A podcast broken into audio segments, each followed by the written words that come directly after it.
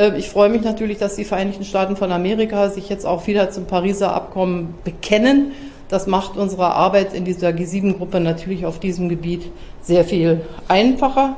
Und das ist vielleicht auch die symbolische Botschaft dieses Treffens hier in Cornwall, dass man sagen kann, wir wollen agieren, wir wollen für eine bessere Welt agieren. Wir wissen, dass nach der Pandemie das notwendiger denn je ist.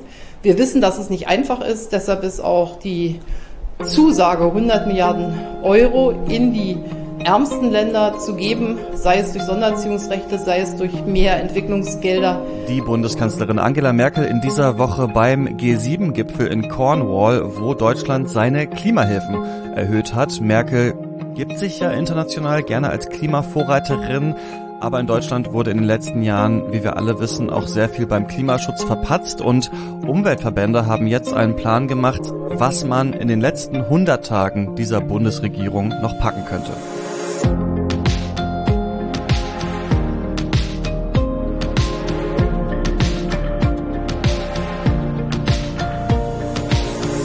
Ihr hört das Klima-Update, den Nachrichtenpodcast von Klimareporter. Wir blicken hier wie immer zurück auf die Klimawoche. Ich bin Christian Eichler und mache das mit Susanne Schwarz. Hallo. Hallo Christian. Und dieser Podcast ist äh, definitiv nicht gesponsert vom neoliberalen Think Tank Initiative Neue Soziale Marktwirtschaft, äh, die aber in dieser Woche ganz schön Stimmung gegen Annalena Baerbock und die Grünen äh, gemacht hat. In etlichen äh, Zeitungen war sie ja auf so einer großen Anzeige als Moses abgebildet mit den zehn Verboten. Da gab es dann ähm, auch ordentlich Kritik von links äh, auf Twitter für. Und ich wollte dich mal kurz fragen, Susanne, bevor wir zu den eigentlichen Themen kommen.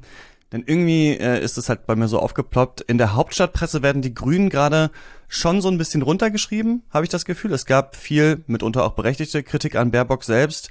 Ähm, das Wahlergebnis in Sachsen-Anhalt war nicht gut.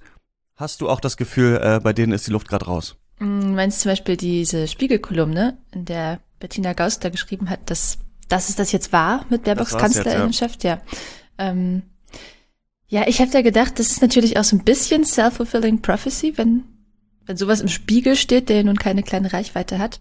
Aber auf der anderen Seite ist es eben schon zu beobachten, dass die Umfragewerte sich verschieben, auch wenn zum Beispiel die Ungenauigkeiten im Lebenslauf ähm, zwar unprofessionell und peinlich aber nicht wahnsinnig skandalträchtig waren. Aber diese Kampagne von der Initiative Neue Soziale Marktwirtschaft, die du jetzt gerade schon erwähnt hast, mal abgesehen davon, dass sie anti-jüdische Ressentiments schürt, mhm. aber auch die klimapolitische Message ergibt einfach nicht viel Sinn. Also die Grünen sind ja gerade in den letzten Wochen vor allem durch die Forderung aufgefallen, dass der CO2-Preis schneller steigen müsse. Die werben also gerade nicht so sehr für Verbote, sondern wollen Preispolitik machen, wie es sich zum Beispiel die Unionsparteien und die FDP und übrigens auch die Initiative Neue Soziale Marktwirtschaft angeblich wünschen. Ähm, aber das ist halt so eine alte Klimaschutzbremser-Strategie. Sagen, dass man Klimaschutz wichtig findet, um sich im Diskurs erstmal Legitimität zu verschaffen und dann aber Klimaschutz zu bekämpfen, sobald es irgendwie konkret wird. Hm. Ja, nochmal zurück zu Baerbock und den Grünen. Ich halte das meistens für nicht so gewinnbringend, von den Landtagswahlen direkt auf den Bund zu schauen. Also natürlich ist da ein Zusammenhang, aber was genau der Zusammenhang ist, außer dass die Parteien dieselben sind, die antreten, ist einfach nicht so richtig äh, klar. Und man liest dann eben trotzdem oft, dass das mittelmäßige Ergebnis in Sachsen-Anhalt zum Beispiel jetzt eine Art Vorbote für die Bundestagswahl ist zum Beispiel und klammert ein bisschen aus, dass wir ja in den Bundesländern ganz oft diesen Wahlkampf haben, wo es darum geht, äh, wählt die CDU, denn wir sind das Bollwerk gegen die AfD. Aber das heißt dann in Thüringen ja zum Beispiel, wählt die Linken, denn wir sind das Bollwerk gegen die AfD. Und deswegen, ja, haben wir da ganz unterschiedliche Verhältnisse. Und das ist einfach sehr zweifelhaft, das eins zu eins so aufzurechnen und als ähm, Prognose zu benutzen. Denn im Bund zählen einfach andere Themen und gewählt wird erst in drei Monaten und da kann noch einiges passieren. Es wird jetzt schon fast zur Tradition, dass wir beide praktisch ein kleines Meinungssegment am Anfang der Folge haben. Ähm, ihr könnt uns ja mal an klima-update at klimareporter.de schreiben, ob euch das interessiert oder nervt. Ja, mach das mal. Äh, wir kommen äh, direkt mal zu unserer Kernkompetenz, den drei äh, Nachrichten. Ähm, als erstes beschäftigen wir uns mit einem Bericht des Bundes zu den Klimarisiken in Deutschland. Dann geht es um die letzten Forderungen der Umweltverbände an die bald scheidende Bundesregierung und dann am Ende um die klimapolitischen Ergebnisse des G7-Gipfels. Also, wir fangen erstmal an mit der Frage, wie wird das eigentlich hier in Deutschland ähm, wenn die Klimakrise so richtig kommt. Also natürlich wissen wir, dass die schon da ist, wenn wir zum Beispiel mal durchs äh, trockene Brandenburg fahren im Sommer. Aber es wird ja noch viel schlimmer kommen und eine neue Analyse des Bundes hat sich das genauer angeschaut und sich gefragt, wo liegen die Klimarisiken für Deutschland und wie verringern wir die? Genau, die Klimawirkungs- und Risikoanalyse des Bundes ist das. Das Umweltbundesamt hat die zusammen mit ganz vielen Klimaexpertinnen von auch anderen Behörden und Ministerien erstellt. Du hast es schon angedeutet, Überraschung, es sieht nicht gut aus. Ähm, bei 30 von 100 analysierten Wirkungen der Klimakrise besteht laut der Studie sogar sehr dringender Handlungsbedarf.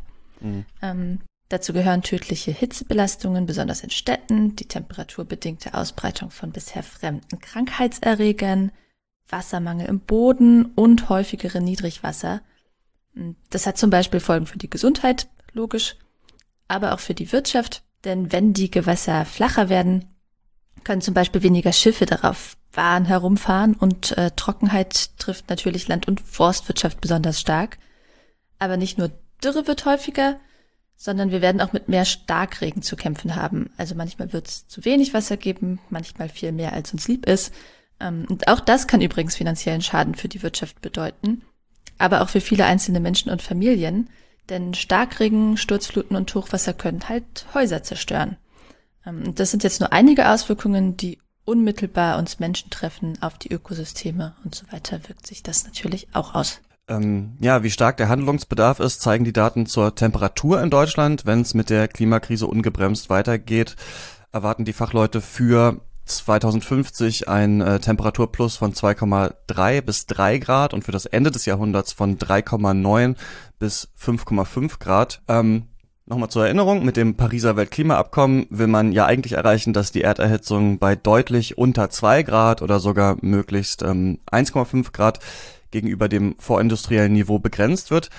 Das sind natürlich ähm, globale Ziele, also da geht es um den weltweiten Durchschnitt. Da können einzelne Länder und Regionen also immer noch drunter oder drüber liegen, aber das gibt einem halt ein Gefühl dafür, in welche Richtung wir eigentlich wollen. Und vor dem Hintergrund, ja, fand ich das einfach ähm, besonders erschreckend zu lesen, wie stark sich Deutschland jetzt schon erwärmt hat. Also nicht irgendwie in äh, Prognosen in der Zukunft, sondern messbar schon jetzt. Ähm, der Bericht beruft sich da auf den deutschen Wetterdienst und gibt an, die Zahl der Hitzetage mit Höchsttemperaturen über 30 Grad Celsius hat sich schon fast verdreifacht und insgesamt ist es hier schon 1,6 Grad wärmer geworden. Weltweit sind es 1,1 Grad. Also Deutschland erhitzt sich schon deutlich schneller als der globale Durchschnitt und ähm, ja, selbst diese Angabe, also diese 1,6 Grad, die dürften sogar noch zu niedrig sein. Genau, darauf hat unter anderem der Klimaforscher Stefan Rahmstorff nach der Veröffentlichung auf Twitter hingewiesen. Auf die 1,6 Grad kommt man, wenn man die Erhitzung als linearen Trend beschreibt. Aber ein linearer Graph entspricht leider nicht wahnsinnig gut dem, was wir anhand der Messdaten sehen. Ähm, die Werte liegen schon seit Jahrzehnten meist über dieser linearen Trendlinie. Die bildet die Realität also nicht gut ab und führt zu einer Unterschätzung des Temperaturanstiegs. Und folgt man stärker den Messdaten, dann kommt man darauf, dass Deutschland sich sogar schon um zwei Grad erhitzt hat. Ein Blogbeitrag, in dem Stefan Rahmstorff das alles selbst und mit vielen anschaulichen Abbildungen erklärt, verlinke ich euch auch mal. Ja, und jetzt ist die Frage, was könnte man ähm, denn da tun? Zuallererst natürlich weniger Treibhausgase so schnell wie möglich, aber auch sonst ist die Liste von Handlungsempfehlungen sehr lang. Äh, Verena bei uns aus der Klimareporter-Redaktion hat das ähm, bei uns auf der Seite mal zusammengefasst. Ich lese mal vor, weil das viel ist. Äh, die Städte brauchen mehr Bäume und mehr Grünflächen, auch mehr Kaltluftschneisen, um den Wärmeinseleffekt im Sommer abzumildern. Asphaltierte Flächen müssen entsiegelt oder mit wasserdurchlässigen Baustoffen ersetzt werden. Gebäude müssen anders konzipiert und gebaut werden als bislang. Im Straßenbau braucht es Belege, die Hitze und Starkregen aushalten. Das Schienennetz muss sturmsicher gemacht werden. Flüsse brauchen mehr Raum und so weiter und so weiter. Ähm, verlinken wir euch auch in den Shownotes den Artikel. Was wir aber auch noch sagen müssen, ja, Deutschland ist gefährdet, aber bei weitem nicht so stark wie Länder des globalen Südens. Und das sind ja, bittere Ironie, äh, die Länder, die historisch gesehen und in vielen Fällen auch immer noch kaum zur Klimakrise beigetragen haben. Ähm, man kann das jedes Jahr im Klimarisikoindex von Germanwatch nachlesen. Äh, den aktuellen verlinken wir euch am besten auch noch. Und da viele steht Links. drin, viele Links heute.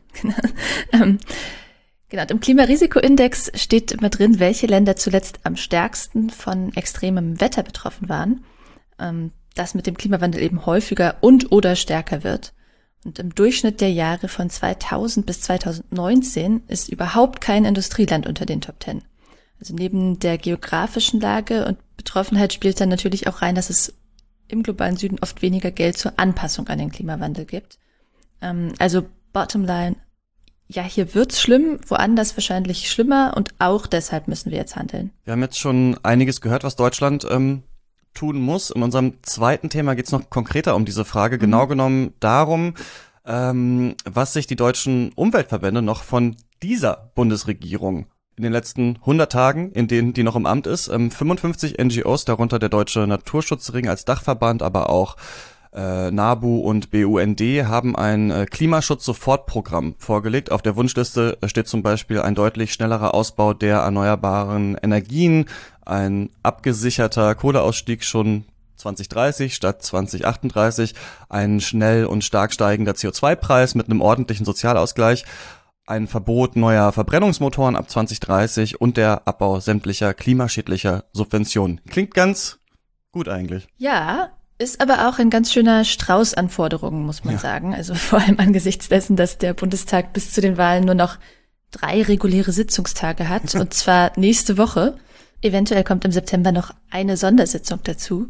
Das ist also ähm, eher unwahrscheinlich, dass das alles noch zu schaffen wäre, selbst wenn die Bundesregierung sich da ab jetzt massiv dahinter klemmen würde. Aber wenn man sich gar nicht erst dahinter klemmt, dann wird es natürlich erst recht nichts. Ähm, und so sieht es leider in vielerlei Hinsicht aus. Auch die Bundesregierung wollte nämlich eigentlich ein Klimaschutz-Sofortprogramm erstellen. Ähm, darin sollten politische Einigungen zu etlichen klimapolitischen Themen von erneuerbaren Ausbau bis CO2-Preis festgehalten werden die dann die kommende Bundesregierung ohne viel Vorlauf umsetzen könnte. Allerdings zeigt sich immer mehr, weit her ist es mit vielen dieser Einigungen nicht. Ähm, die Union hat offenbar etliche schon wieder aufgekündigt, also zum Beispiel, dass sich Mieterinnen und Vermieterinnen den CO2-Preis bei den Heizkosten der Fairness halber teilen.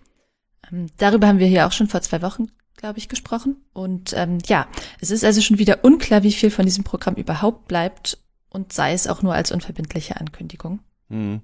Was in dieser Legislaturperiode auf jeden Fall noch passieren dürfte, nämlich aller Voraussicht nach nächste Woche, das ist die Verabschiedung des äh, reformierten Klimaschutzgesetzes. Damit mhm. hebt Deutschland sein Klimaziel ja für 2030 von 55 auf 65 äh, Prozent Emissionsminderung gegenüber 1990 an und schreibt die Klimaneutralität fürs Jahr 2045 fest. Also eine Anpassung an das, was Deutschland auf EU-Ebene ja schon versprochen hatte. Und das geht jetzt eben durch das vernichtende Urteil des Bundesverfassungsgerichts ja ziemlich schnell. Aber das ist eben nur ein Rahmen, der die Zielsetzung festlegt. Wie das dann erreicht werden soll, umfasst dieses Gesetz aber eben nicht. Und so lese ich auch ein bisschen diese Vorschläge der Umweltverbände. Ähm, Ziele unter großem Tamtam -Tam herausposaunen, das reicht eben nicht, davon sinken äh, nirgendwo die Emissionen. Ja, damit leitest du auch schon hervorragend zu unserem nächsten Thema über. Am Wochenende war G7-Gipfel und es ist ja traditionell auch so ein Anlass, wo es viele unverbindliche Ankündigungen gibt. Und darauf haben auch die Extinction Rebellion AktivistInnen angespielt, die unter dem Motto Drowning in Promises, also Ertrinken in Versprechen, protestierten. Ja, wir hatten ja mal überlegt, ob wir nicht so einen Schlager brauchen, der so ein Thema hat für diesen Podcast. Das, ich, das, das ist schon ein guter Titel, ja. Titel dafür, ja, fand ich ganz lustig und passend. Ähm, andere äh, KlimaschützerInnen protestierten übrigens auch, Fridays for Future zum Beispiel. Ähm, Vielleicht erstmal noch ein paar kurze Randdaten zu dem Gipfel. In der englischen äh, Grafschaft Cornwall hat er stattgefunden, wo sonst nur ähm, die Charaktere in Rosamunde Pilcher-Filmen sich anschmachten. Nee, da kommen bei Harry Potter auch die Wichtel her. Sorry. Okay, also haben wir da mehrere popkulturelle Figuren, aber äh, auch Staats- und äh, RegierungschefInnen der G7 ähm, waren da, haben sich da getroffen und unter anderem eben über das Klima gesprochen. War übrigens das erste Treffen vom ähm, neuen US-Präsidenten Joe Biden mit der Bundeskanzlerin Angela Merkel. Aber was wurde da jetzt äh, zum Klima versprochen? Das ist ja das, was uns interessiert. Erst einmal wieder etwas, das eben im Bereich Klimaziele liegt. Die ähm, G7 hat zum ersten Mal gesagt, dass sie Klimaneutralität bis 2050 anstrebt und den CO2-Ausstoß bis 2030 wollen die Länder im Vergleich zu 2010 halbieren. Das entspricht ähm, so ungefähr dem, was der Weltklimarat auch als globalen Standard für das 1,5 Grad Ziel sieht. Nun ist es aber ja so, dass neuere Berechnungen zum CO2-Budget eher nahelegen, dass es eigentlich schneller gehen muss. Und hinzu kommt natürlich auch, ja, dass die G7 natürlich nun wirklich die Industrieländer schlechthin sind. Also wenn man davon ausgeht, dass die, um ihrer Verantwortung für die Klimakrise nachzukommen, eben schneller sein müssen beim Klimaschutz, um anderen Ländern wiederum mehr Zeit einzuräumen, dann ist ähm, 2050 für die Klimaneutralität natürlich zu spät.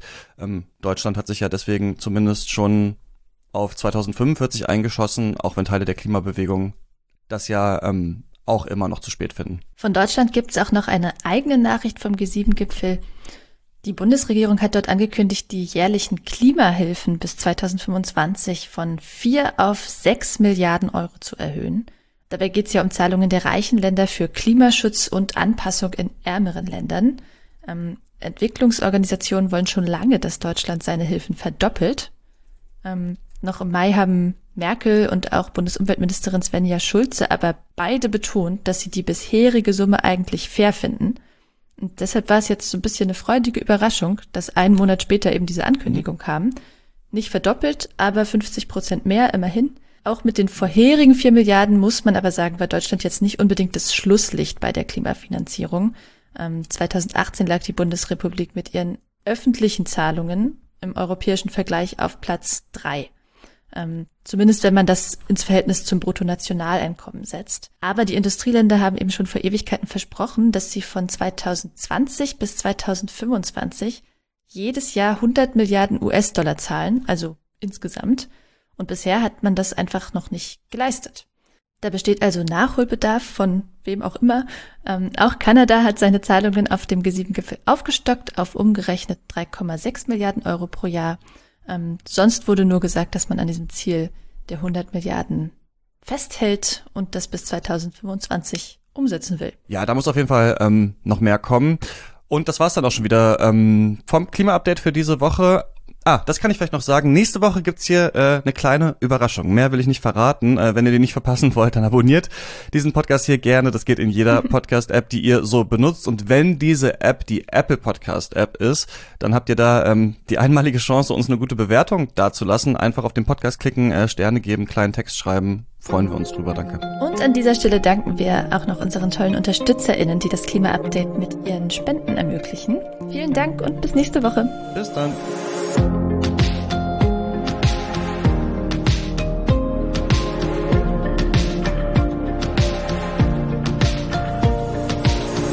Das Klima-Update ist ein Projekt des Klimawissen e.V. Produziert wird der Podcast von mir, Christian Eichler.